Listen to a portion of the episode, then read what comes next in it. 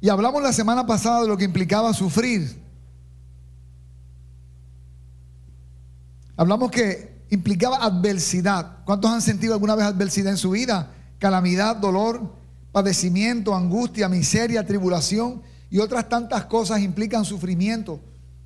Y sabes, hermano, nuestra generación y en la época en que vivimos, el sufrimiento es un símbolo de desgracia y hasta cierto punto lo puede ser.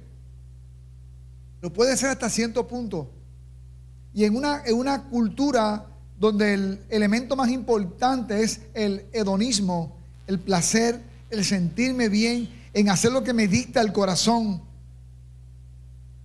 pues, pues sufrir no está muy de moda y a la gente no le gusta sufrir. De hecho, mucha gente se inscribe, por ejemplo, en un programa de entrenamiento y renuncian a la semana porque es que no le gusta sufrir, no le gusta la disciplina, no le gusta la estructura, no le gusta lo que implica. Y obviamente si preguntáramos a quién le gusta sufrir, a nadie. Pero el sufrimiento es parte de la vida y no hay manera, no hay manera que vivas en la tierra sin que experimente una dosis o dosis continua de algún tipo de sufrimiento. Gente deja una carrera porque sufren tener que levantarse temprano o ir a la, a la universidad. Gente pierde trabajo porque no quiere, la gente quiere cosas fáciles. Y las cosas fáciles, pues, pues implican aparentemente no sufrir. Porque el ser humano naturalmente le teme al sufrimiento. Porque nadie quiere adversidad, calamidad, dolor, padecimiento, angustia, miseria, tribulación, negación, abstención. ¿Estamos listos? Estoy repasando la semana pasada. Hablamos de cuatro cosas de por qué sufrimos. Sufrimos porque Satanás busca destruirnos. Y nos trae diferentes este, circunstancias adversas para, para dañarnos, destruirnos. Sufrimos porque estamos en una tierra y una creación que fue como, que fue maldecida por causa del pecado. Si necesita más información y no vio el mensaje de la semana pasada, remítase a nuestro canal, Amor aquí que en YouTube y ahí va a encontrar el mensaje completo. Y sufrimos como consecuencia del pecado. Nuestras malas decisiones nos permiten sufrir. Lo que está sufriendo a veces no es Satanás, no es el enemigo, no son las personas que no te aman, son decisiones que tú estás tomando y te están haciendo daño y obviamente dañamos a los demás. Y, y cuarto, sufrimos paradójicamente porque Dios nos ama. Y el padre que ama a su hijo, ¿qué hace? Lo disciplina. Y hay circunstancias que Dios permite que tú vivas para formarte, disciplinarte. Y no nos gusta, hermano. Tú no sabes, hermano, que lo que más yo, lo que más yo aprecio después de una crisis es lo que, lo que pude aprender. La mayor de las cosas que, yo crezco y aprendo y yo maduro es en el momento de la tribulación. Es el mejor seminario. Amado Padre, bendigo a mis hermanos, los que están viéndonos en línea también, los que están aquí presencial conmigo. Que la palabra de hoy, Señor, sea de mucha bendición para ellos. Sosténnos, Padre de la gloria.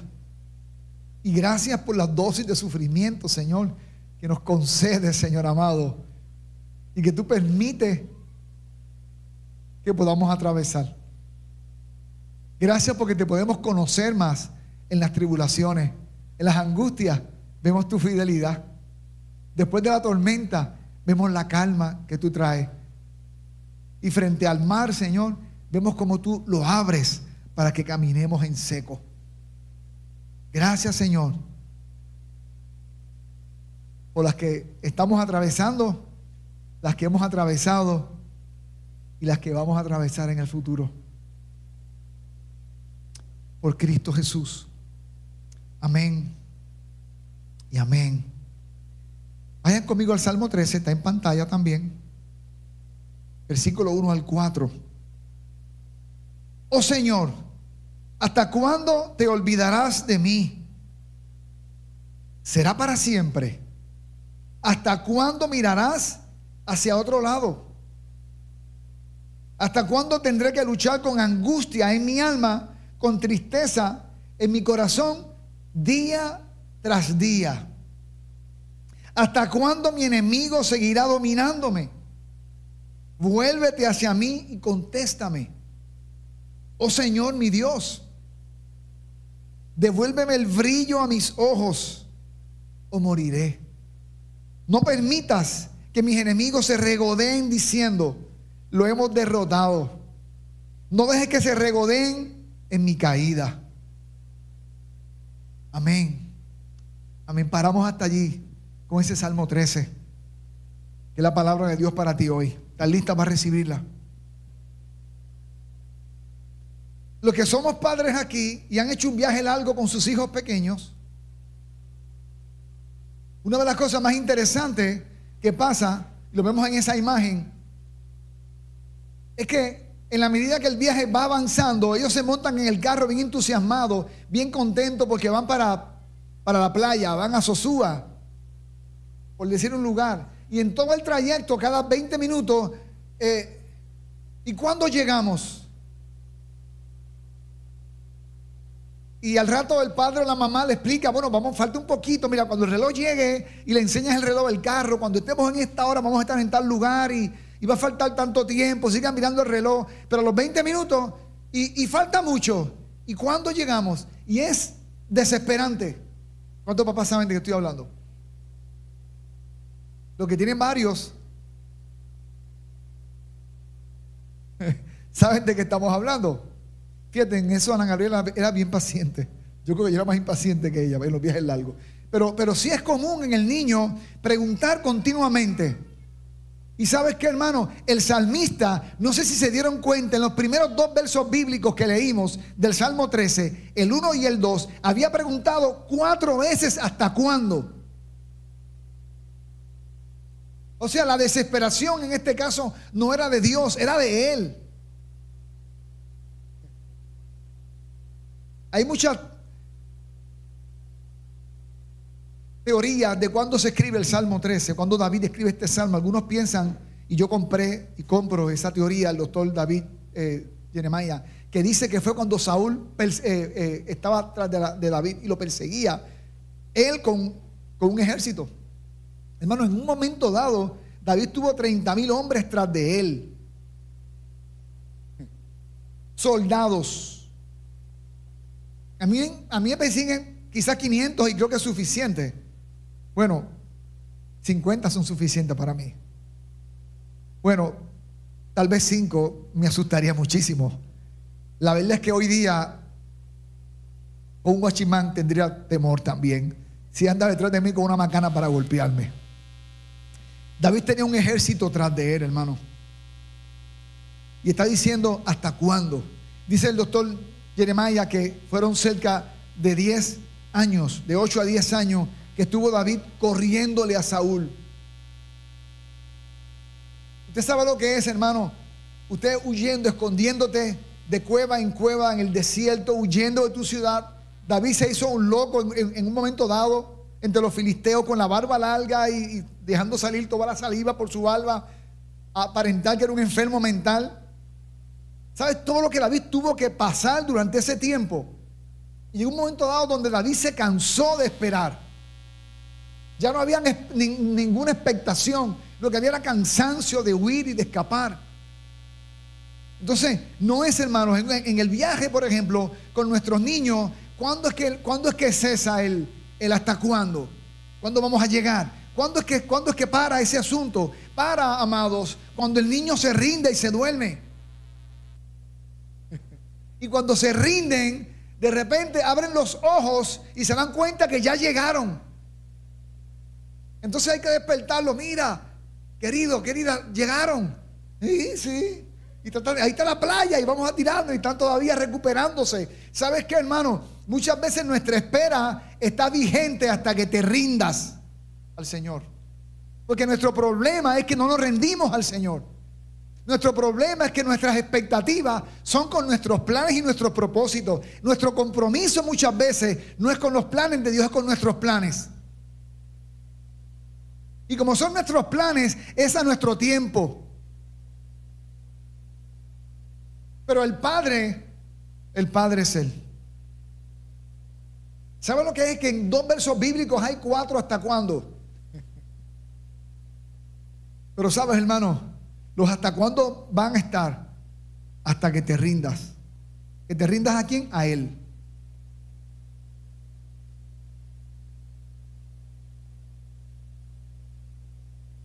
Porque Él es el todo de nosotros. El primer hasta cuándo de David, ¿cuál fue? ¿Hasta cuándo te olvidarás de mí? ¿Hasta cuándo te olvidarás de mí? La semana pasada alguien me estaba pidiendo algo y le dije, sí, te lo voy a dar tal día. Pero fue tan intenso desde que le dije que sí hasta que lo, lo hice que se me olvidó. ¿Alguien se ha olvidado de usted? Su papá lo dejó quizás esperando una hora en su escuela a la hora de la salida. ¿A alguien le pasó eso? ¿Alguna vez algún hijo aquí se quedó esperando? Y dice, ah, rayos, se me olvidó recoger a mi hijo, espérate, déjame. ¿Cuántos han sido víctimas del olvido de alguien? Yo creo que todos aquí hemos sido víctimas de que alguien se le olvidó algo que era importante. Y David está diciendo, ¿hasta cuándo? Tú te has olvidado de mí, Señor. ¿Hasta cuándo vas a seguir en esa actitud de olvido hacia mí? Cuando estás esperando en el médico y la asistente del médico te pasa otros cuatro por encima de ti. Y tú dices, va, mira, tú te has olvidado de mí. Y ándale, yo la anoté. O no la anoté donde iba, o la anoté donde no era.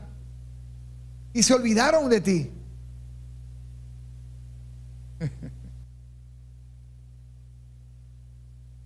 ¿Cuántos creen que hay personas que se han olvidado de ti? Yo, yo creo que hay gente que se ha olvidado de mí. Pero sabes que no, no me afecta. David le reprochó al Señor, el hombre conforme al corazón de Dios, ¿hasta cuándo te olvidarás de mí? Llevo corriendo detrás, al frente de Saúl, huyéndole durante casi 10 años. ¿Tú te has olvidado de mí? ¿Tú te has olvidado de mí? Y lo interesante, hermano, no es eso es que en ese olvido, en ese olvido, uno se va amargando. Uno se va, uno se va secando porque la bendición cae para todos lados menos para ti. Pero fíjate lo que entonces el Señor nos dice en esta mañana, como le dijo a Judá en un momento dado, Isaías 49, 15. Cuando la nación y la ciudad de Jerusalén pensaba que Dios ya se había olvidado de ella, míralo como Dios le responde. Isaías 49, 15 dice, ¿puede una madre olvidar a su niño de pecho y dejar de amar al niño que ha dado a luz? ¿Puede una mamá olvidarse de su hijo o de su hija? Y dice el Señor, aun cuando ella lo olvidara, porque hay mamás que lo olvidan, discuto con quien sea sobre ese punto, pero hay mamás que se olvidan Dice, aun cuando ella lo, eh, lo olvidara, yo no te olvidaré. Y si has pensado que Dios se está olvidando de ti, estás bien equivocado, porque Dios no se ha olvidado de ti.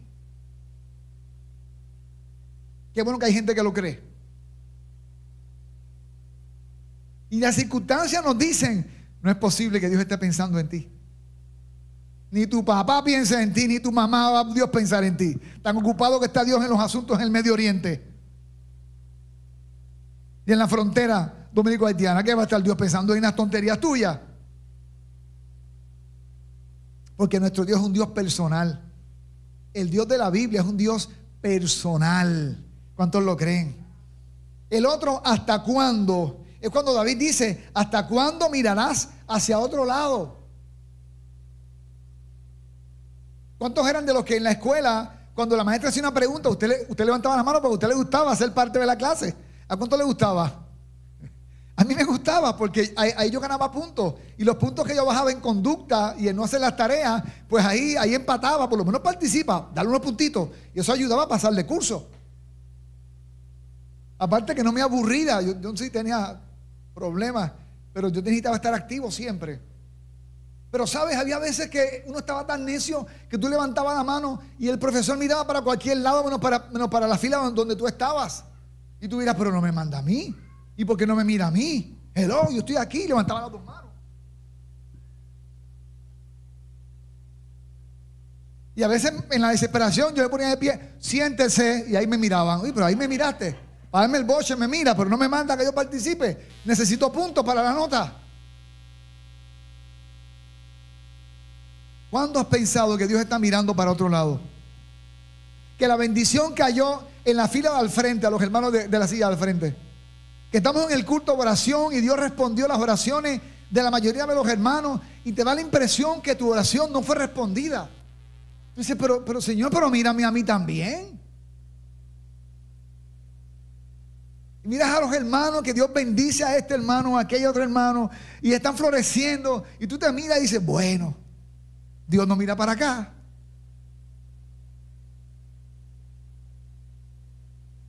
Dios no mira para acá. Y a veces sentimos el deseo de Absalón. ¿Sabes lo que hizo Absalón, verdad? Que el rey no lo atendía. El rey no lo atendía. Y como Joab era uno de los hombres de más influencia en el reino de David, lamentablemente, pues vino Joab y le prendió fuego a la finca sembrada de Joab. Eh, eh, Absalón le quema la finca a Joab. Y cuando Joab lo confronta, ¿y, y, qué es lo que tú quieres? Ve al rey. Llevo un montón de tiempo aquí, el rey no me ha visto. Y a veces tenemos el deseo de prender la ciudad en fuego para que Dios nos mire. ¿Han sentido como Absalón pegarle fuego a alguien para que Dios te mire? No lo hagas. Absalón le fue muy mal. La historia de Absalón es muy triste, de Absalón al final. ¿Hasta cuándo Dios mirarás hacia otro lado? Pero en el Salmo 33, 18, el salmista dice, pero el Señor vela por los que le temen. ¿Por quiénes vela el Señor? Por todos. No vela por todos.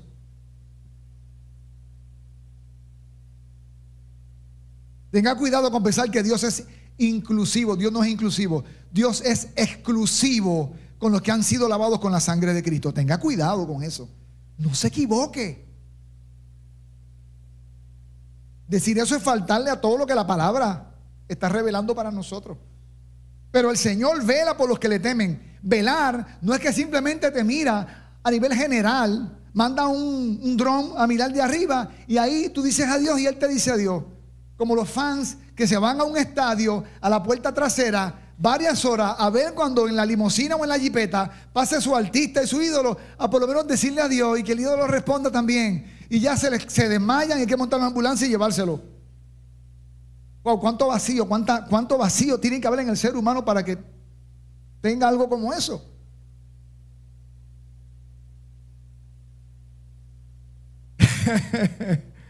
¿Cuántos están conmigo aquí? Dios dice, pero el Señor vela. Eso es para ti en esta mañana. Dios te dice en esta mañana, yo velo por ti. Pero velar es que se para frente a ti. ¿Y qué hace? de vela. Hace una, hace una, una, una tienda, monta una tienda, hace un campamento frente a ti a velarte, porque los ojos de Jehová contemplan toda la tierra y sus ojos, ¿qué, están buscando? Los justos para recompensarlos. Pero el Señor vela por los que le temen, por aquellos que confían en su amor. ¿Y cómo es su amor? Inagotable. Dios es un Dios personal. Él mira a cada uno de nosotros. Él pesa nuestro corazón. Él se sienta frente a nosotros. El problema que tenemos es que no podemos escapar de la presencia de Dios. Nuestro problema es ese. ¿En dónde huiré de tu presencia?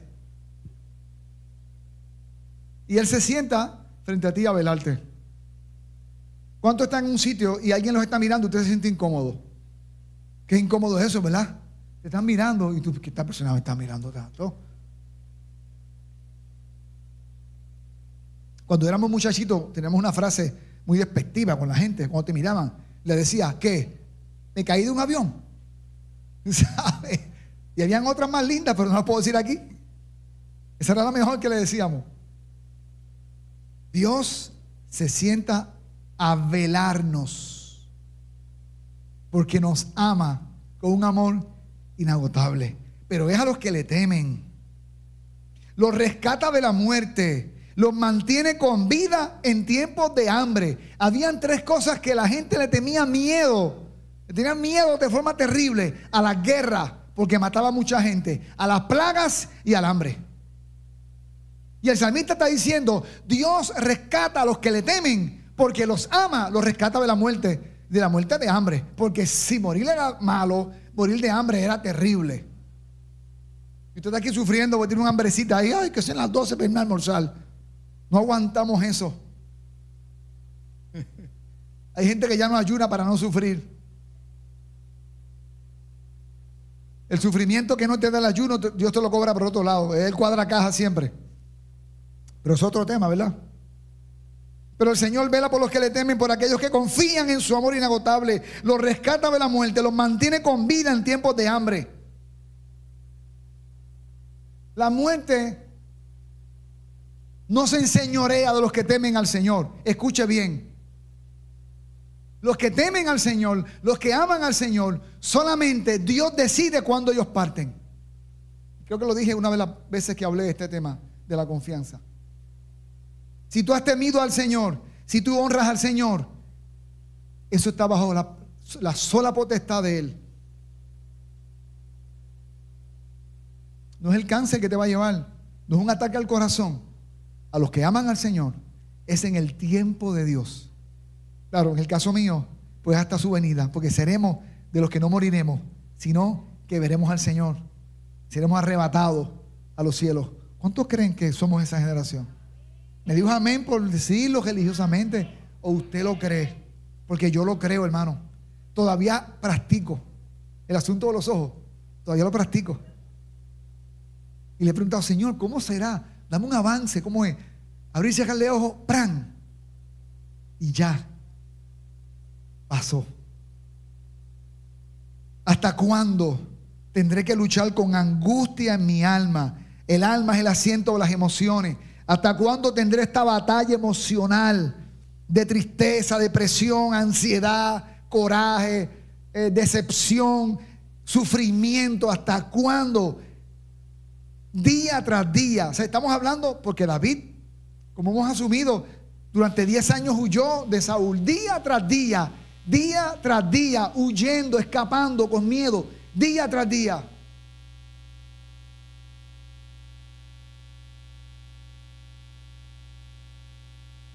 Y estás buscando al Señor y estás contento, estás contenta en Cristo. Pero a veces, hermano, los pensamientos y la tristeza llegan. Porque sabes que hay un área de tu vida donde hay sufrimiento. Y son como esos mosquitos. Usted sabe que, los mosquitos, cuando usted está durmiendo y por alguna razón dejaron la puerta abierta, se colaron los mosquitos, y usted está durmiendo y siente el zumbido de, los mosquitos en los oídos. Y siempre pregunto, ¿cómo ellos saben que nos fastidia que se acerquen al oído? ¿Por qué siempre tienen que ir a los oídos, Simón? Explíqueme, usted que es de por allá de Solares. ¿Quién le dijo al mosquito que donde nos fastidia es cerca de los oídos? Pues son pensamientos de frustración, son, son pensamientos y son sentimientos que nos asaltan, nos roban el gozo, nos roban la fe. Por eso David dice, ¿hasta cuándo tengo que luchar con estos pensamientos? Dame un break, Señor. Dame vacaciones. Hermano, en dos versículos bíblicos hay cuatro hasta cuándo. ¿Hasta cuándo va a responder, Señor, mis oraciones? Sin embargo, como la lucha nuestra en las emociones, ¿cuántos luchan con sus emociones ante la adversidad? La angustia se los come, la ansiedad se los come, la tristeza se los come, el coraje, la ira. Entonces, la respuesta está en el Salmo 103, 2 y 5. Bendice alma mía. ¿Dónde es la batalla de las emociones? El alma. Ahí es hablarte a ti mismo. A veces no tienes que hablarle a Dios. A veces necesitas hablarte a ti mismo. Calibrarte tú mismo. Bendice, Popín, al Señor. Y no olvides ninguno de sus beneficios. Espérate, espérate. Estás en una crisis, es verdad. Pero mira para atrás. Mira todo lo que Dios ha hecho por ti durante todos estos años. Mira lo fiel que Él ha sido. No olvides los tantos beneficios de Dios para tu vida. Sí, has sufrido y estás sufriendo, pero tienes que poner a Dios una balanza y te das cuenta que la balanza es positiva siempre. A su favor y a mi favor. Él es quien perdona todas tus iniquidades. Acuérdate, las veces que metiste en la pata, muchas veces y Él te perdonó. Ups, es verdad, Señor. El que te sana dolencias, enfermedades. El que te rescata del hoyo tu vida. ¿Se acuerdan hablamos del, del hoyo la semana pasada? Lo mencionamos un poquito. El que te rescata del hoyo. Las veces que caíste en ese hoyo fue el que te levantó. El que te corona de qué? De favores. Y acuérdense de que favor es gracia. El que te corona con gracia. En otras palabras, en, este, en el contexto nuestro, el que envió a Cristo a morir por ti en la cruz, te coronó de gracia y de favor. El que sacia de bien tu boca, de modo que te rejuvenezcas como el águila. Me encanta lo del águila, desde luego. que te rejuvenezcas. Dios nos llena de bien nuestra boca. Pero ¿qué es lo que Él pone en nuestra boca que es bien? Su palabra. Él llena nuestra boca de su palabra porque de la boca sale lo que hay en el corazón. Si en tu corazón lo que hay es disparate, música secular, bachata, novela, disparate, conversaciones necias, por la boca en la crisis lo que sale son necedades. Y depende siempre de otros, porque lo que tienes adentro no es nada, cáscara, sin fruta. Pero si tu boca sale palabra de Dios porque te llenaste de la palabra de Dios, en la crisis estás saciado de bien y lo que sale es la palabra. Y entonces somos qué? Rejuvenecidos como el águila. Eso es otro proceso que se da en el águila cuando se, se rejuvenece. Cada, creo que son cada 20 años. El águila se rejuvenece y cambia, muda el pico, muda todo, todo y se rejuvenece. Ya podemos explicar eso en, en otra oportunidad. Y el último, ¿hasta cuándo? ¿Hasta cuándo mi enemigo seguirá dominándome? En el caso de David era Saúl, en el caso tuyo y en el caso mío, nuestro enemigo no es el vecino, no son eh, los compañeros de trabajo, esos no son los enemigos. Pablo dice que nuestra lucha no es contra carne ni sangre, nuestra lucha es con seres espirituales, nuestra lucha es contra Satanás. Y a veces pensamos, wow, pero fue que el diablo que se metió en esta casa. Fue Satanás que se metió en este matrimonio, en esta empresa, en este negocio. David decía, bueno, estoy perdiendo la batalla. Mi enemigo me está venciendo. Claro, algunos vecinos, amigos se alegran cuando nos maman a nosotros, los cristianos. Pero no es ese enemigo a que la palabra se refiere en el tiempo de nosotros. Que Pablo dejó muy claro eso. ¿Dónde están nuestros enemigos? Sí hay gente que se alegra cuando a un cristiano le va mal. Porque mira, ahí está, ves, te lo dije, no es, evangélico nada, no es cristiano nada. Y se alegran. es como cuando las águilas ven o los aguiluchos ven que, los, que pierden los liceístas, nos alegramos.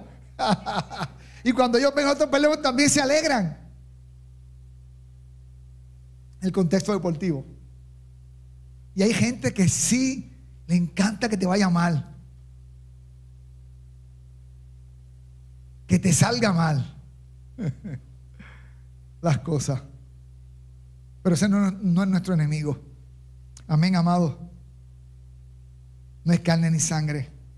David, hastiado, hastiado de que Saúl aparentemente le ganaba la pelea. Pelea que él no tenía contra Saúl. La pelea de Saúl con él por envidia. ¿Por qué mataron a Jesús? Dice la Biblia. Los religiosos lo mataron porque tenían envidia. ¿Por qué Saúl perseguía a David? Por envidia. Pero Romanos, que no podía faltar.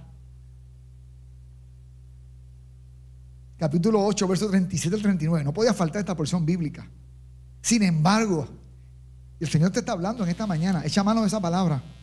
Sin embargo, en todo esto somos más que vencedores. No somos vencedores, somos más que vencedores porque hemos ganado la pelea sin tirar un golpe. Alguien peleó por mí, alguien hizo el trabajo por mí y me entregó la corona. Toma, esto es tuyo.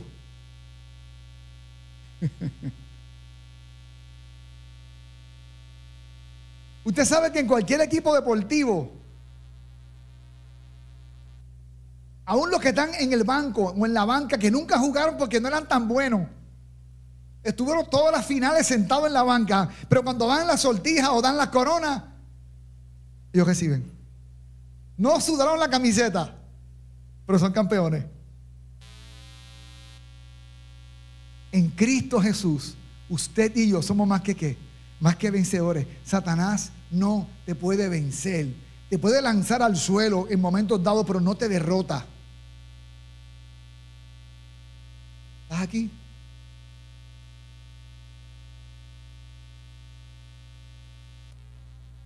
El campeón puertorriqueño de boxeo, puertorriqueño dominicano, no se equivoquen, Tito Trinidad, no sé quién escucharon de él en la época de su gloriosa carrera de madre dominicana, padre puertorriqueño.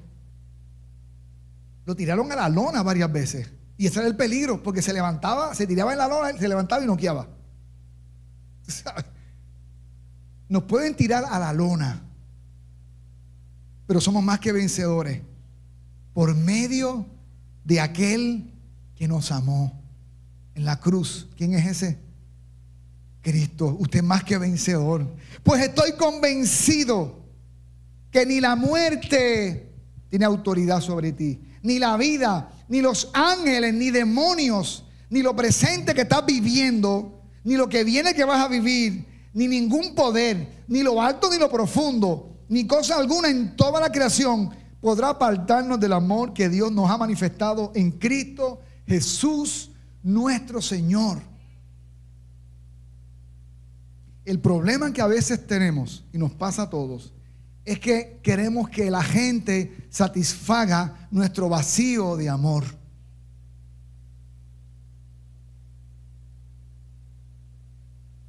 Quieres que tu esposo llene el vacío de amor. Yo no puedo llenar a mi esposa. Quieres que tus hijos, que tus padres, que la gente, que tus amigos, que la iglesia, que los pastores, que tu trabajo, que, que te recompense para sentirte amado. ¿Sabes qué? Si tú conoces el amor de Dios, no te conviertes en un consumidor de amor. Tú te conviertes en un productor y promotor de amor. Y compartes ese amor. Cuando conocemos el amor de Cristo, sentimos esa seguridad. Y claro, es triste cuando ya alguien no nos ama. ¿Cuánto se ha sentido triste cuando de momento amigos cercanos como que el amor se enfría y se, alejan. Bueno, uno se siente triste. Yo me he sentido triste, fíjate. Pero ¿sabes qué hago? Me sacudo, miro la cruz y sigo para adelante. Porque el amor de Cristo, el amor de Cristo lo llena. Seguimos en el Salmo 13 otra vez. Para poder acabar con el Salmo 13. Vuélvete hacia mí, verso 3. Y contéstame. Señor, pero por lo menos responde mis oraciones. Oh Señor, mi Dios, devuélveme el brillo a mis ojos o moriré. Un asunto emocional. Perdió la mirada, tristeza, depresión. Contesta mis oraciones. ¿A usted le ha pasado que usted llama a una empresa y lo recibe una máquina? Usted ha llamado a compañía, yo no sé qué, bla, bla, bla, bla, bla.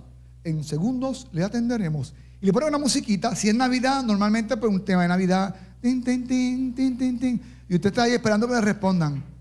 Usted ahí esperando. Lo ponen en speakerphone ahí, ¿verdad? En alta voz. Y ahí escuchando. Y los minutos que uno. La lucha de los minutos de mucha gente. Los minutos. Y gling, gling, gling, gling, gling, gling. Y al jato, la máquina, ay, me va a responder. Seguir, siga esperando. Cuando un operador y tú, ay, a rayo.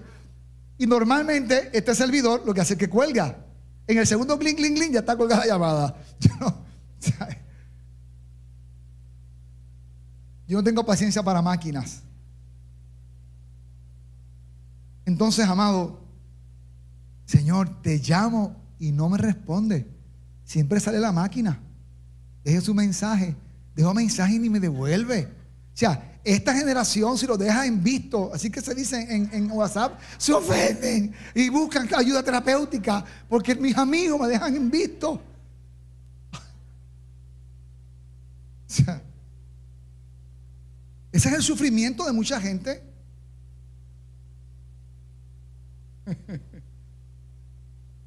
Gente que llama a otro.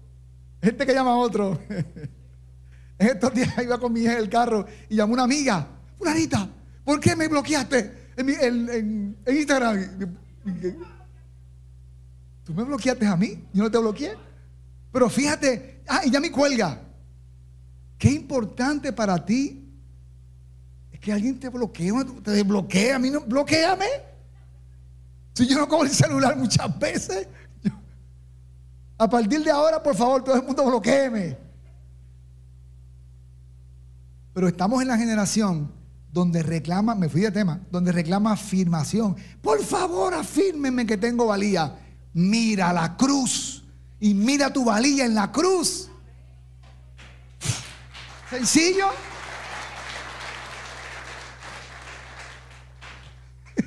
¿Cómo yo sé que valgo? La cruz. Porque me amó. Si tú hubieras sido el último sobre la tierra, Jesús moría por ti. Porque es un Dios personal. Amén. Pero a veces parece que Dios que hizo guardó silencio. Hermano, yo ahí donde yo donde yo lucho. Ahí donde yo lucho. Dios guardó silencio. Ajá, dime ahora. Salmo 13:4 sigue David en su Salmo 13 desahogándose. No permita que mis enemigos se regodeen. Regodearse es sentir alegría cuando tú pierdes. y mandamos eh, cositas a los del otro equipo, ¿verdad? Levantamos un león herido a los escogidos o, o, los gigantes, que fue una. Y nos regodeamos de, de ver que el otro pierde. No que yo gané, que perdiste. Que perdiste. Cuando yo me enfermé de cáncer, algunos hermanos de esta iglesia los pararon en la calle, gente cristiana, a decirle, sal de esa iglesia que está bajo juicio, Dios no está ahí. Mira, el pastor le dio cáncer ahora al pastor. Y yo siempre sabía que no me iba a morir. Y yo voy a vivir. decía a los hermanos, espérenme que yo regreso. Porque yo sé en el Dios que yo he creído. Y cuando llegue el momento, y no regresé porque ya Dios quería, y va a ser doloroso. Bueno, yo espero, ¿verdad? Para algunos no. Porque algunos se han ido que yo todavía no me recupero, ciertamente. Ha habido partidas que todavía no me recupero. Esa es la verdad. Pero Dios es nuestro consuelo. Lo hemos derrotado. No dejen que se regodeen en mi caída. Ese salmo también tiene que ver proféticamente con, con la ciudad de Jerusalén, que posteriormente cayó. Y el Salmo 13 es como si Jerusalén dijera, ay, se van a burlar de mi caída. Y pasó. Edom se burló de la caída de Jerusalén. Y Dios levantó profeta y fue a Edom. Mire, los voy a liquidar a todos por burlarse de la caída de Jerusalén. No se burle, no se alegre por la caída de nadie. Cuando cayó Saúl, David lloró. Hizo un endecho. David le dolió la caída de Saúl, que lo perseguía a muerte. Ya estoy acabando. Parecería que el enemigo prevaleciera. Está pasando una prueba, una situación, una circunstancia financiera, matrimonial, eh, ministerial tal vez, de salud. Y estás pensando, wow Señor, voy a perder este juego. Me van a derrotar de esta manera. No te van a derrotar de ninguna manera. El enemigo no prevalecerá. Ahora hay una decisión que tú tienes que tomar. La decisión es confiar. ¿Qué es lo que el Espíritu Santo nos está ministrando a esta iglesia? Hace ya más de, de un mes. Tenemos que confiar. El niño pequeño confía cuando mamá lo lleva a su pediatra, que él no entiende, y el pediatra lo hace llorar, le pone sus vacunas al día, le abre la, boca, le mete la paleta, y, el niño ahí, y el papá aguantándolo, y el niño dice, pero El niño no está entendiendo y al final papi le paga al, médico. también le pagó por todo lo que me hizo. Porque él no entiende. Pero el papá lo está haciendo por su bien. El niño no lo entiende. Pero el niño solamente entiende una cosa. No entiendo, pero papá me ama. Cuando lo suelta en el, en el kindergarten a los cuatro años y se queda llorando uh, y ve un montón de niños en el salón y gente desconocida, no entiende, pero papá me ama. Y papá me ama, él, él sabe mi bien. Ahora bien, yo sé que estoy con el reloj, necesito que entiendan esto, porque a veces los salmos uno no entiende las transiciones. O sea, no es que en el momento en que David está sufriendo, de un momento a otro en el versículo 5 cambia de actitud. No, es que el salmista está escribiendo en este, en este salmo la experiencia larga en poco tiempo. Y luego de un tiempo de sufrimiento, los primeros cuatro versículos bíblicos, eso pudo haber sido varios años, eso pudo haber sido meses, eso pudo haber sido semanas largas. Después de eso, hay un proceso importante en el versículo 5. Hubo un momento dado donde en el proceso hubo un cambio de actitud. Ay, Padre Santo, ¿qué, qué tal de él?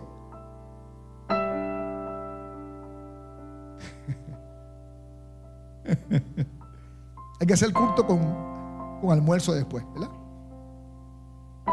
Entonces en el versículo 5, pero yo confío en tu amor inagotable. Yo confío en que Dios me ama. Pero sabes que hermano, si tú no confías en el amor de Dios, estás confiando en el amor de la gente, pues ¿dónde está tu esperanza? Pero yo confío en tu amor inagotable.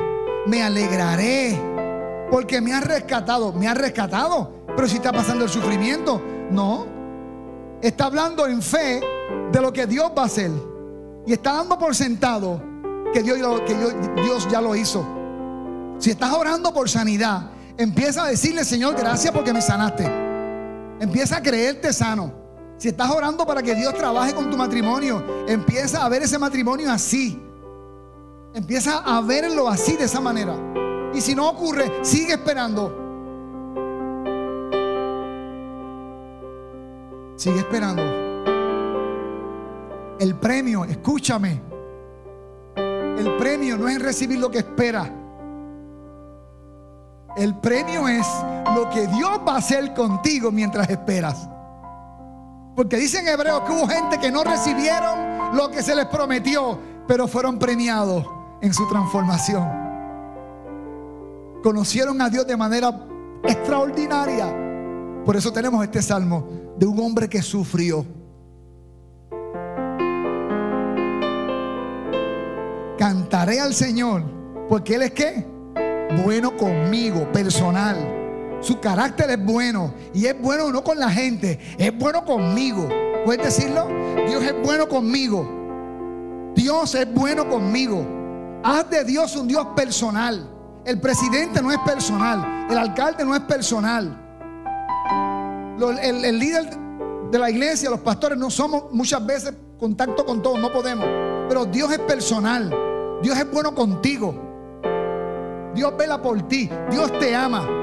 Dios te salva. Dios te rescata. Dios te levanta. Acabo con, esta anécdota. ¿Me dan cinco minutos? En diciembre descansan de mí, se los prometo. Llegó este biólogo, especialista en el área de la, de la botánica, a esta isla. Eran dos biólogos. Y fueron a un acantilado, quizás parecido a ese. Y había una planta importante que necesitaban tener porque la botánica es el estudio de las plantas, y, ¿verdad? necesitaban esa planta. Pero ellos no tenían la capacidad física de bajar por allí, por el peso. Y encontraron un niño de por allí. Le dijeron, ven acá, vamos a amarrarte con una cuerda. Vamos a bajarte para que nos consigas esa planta. Y el niño dijo, no, yo no voy a bajar por ahí. Le vamos a pagar 50 dólares. No, no voy a bajar por ahí. te vamos a pagar 200 dólares. No voy a bajar por allí. ¿Cuánto tú quieres que te demos? Nada. Solamente que, sea papi el que sostenga la soga. Busquen a mi papá y que él sostenga la soga. No sé por dónde vas a tener que pasar en los próximos días los próximos meses. Asegúrate que tu padre sostenga tu cuerda. Mi confianza no son los banqueros, los médicos, los pastores, los consejeros. No, esa es mi confianza. Mi confianza está en que mi Padre sostiene la soga. No es que saco a toda esa gente de los procesos, no. Ellos son parte del proceso. Pero quien sostiene la soga es Él, es papá. Si papi aguanta la soga, yo me bajo por ahí lo que sea. Mi confianza está puesta en el Señor. Inclina tu rostro. Le escogí un poquito de tiempo. Pero créanme, hermano, hay un fuego en mi corazón para que le permitamos, usted y yo, que el Espíritu Santo fortalezca nuestra confianza. Van a haber días donde vas a pensar, perdí mi matrimonio o perdí mi negocio, perdí mi salud, perdí mis hijos. Van a haber momentos dados donde vas a pensar que todo se vino abajo. Sacúdete y busca al Señor y Él hará. Y aunque no lo veamos como cantamos ahorita, Él va a estar obrando. Y sabes qué, hermano? Y si no hiciera lo que le pido o lo que espero, como quiera yo decido confiar en su amor. Porque Él es digno de que yo tenga confianza. Dios merece mi confianza. Dios es digno de toda mi confianza. Amado Padre, bendigo a mis hermanos. Si alguien necesita ponerse de pie a fortalecer y decidir, Señor, yo decido confiar en ti. Yo no estoy entendiendo cuál es el próximo paso que vas a hacer. Quizás lo que estás viviendo te lo buscaste, quizás no lo buscaste. Sabes, hermano, a veces pasan cosas que yo no entiendo. A veces pasan cosas en mi vida y en la vida de muchos de ustedes que yo no entiendo. Y digo, Señor, pero... Y le he reclamado al Señor. Pero ¿sabes qué? Como dijo el salmista, confío en tu amor inagotable. Dile, Señor, dile conmigo, Señor, confío en tu amor inagotable para mí. Tú me amas, tú velas por mí, tú cuidas de mí y yo espero en ti. Yo bendigo a mis hermanos en esta hora, bendigo sus vidas. Padre, te ruego, Señor amado, te ruego que los gigantes que ellos ven hoy no lo vean más por lo que tú vas a hacer en la vida de ellos. Padre, en el nombre de Jesucristo, que tu gracia que tu gracia y tu favor esté con ellos, no importa la circunstancia que vivan, porque tu carácter es bueno y es confiable.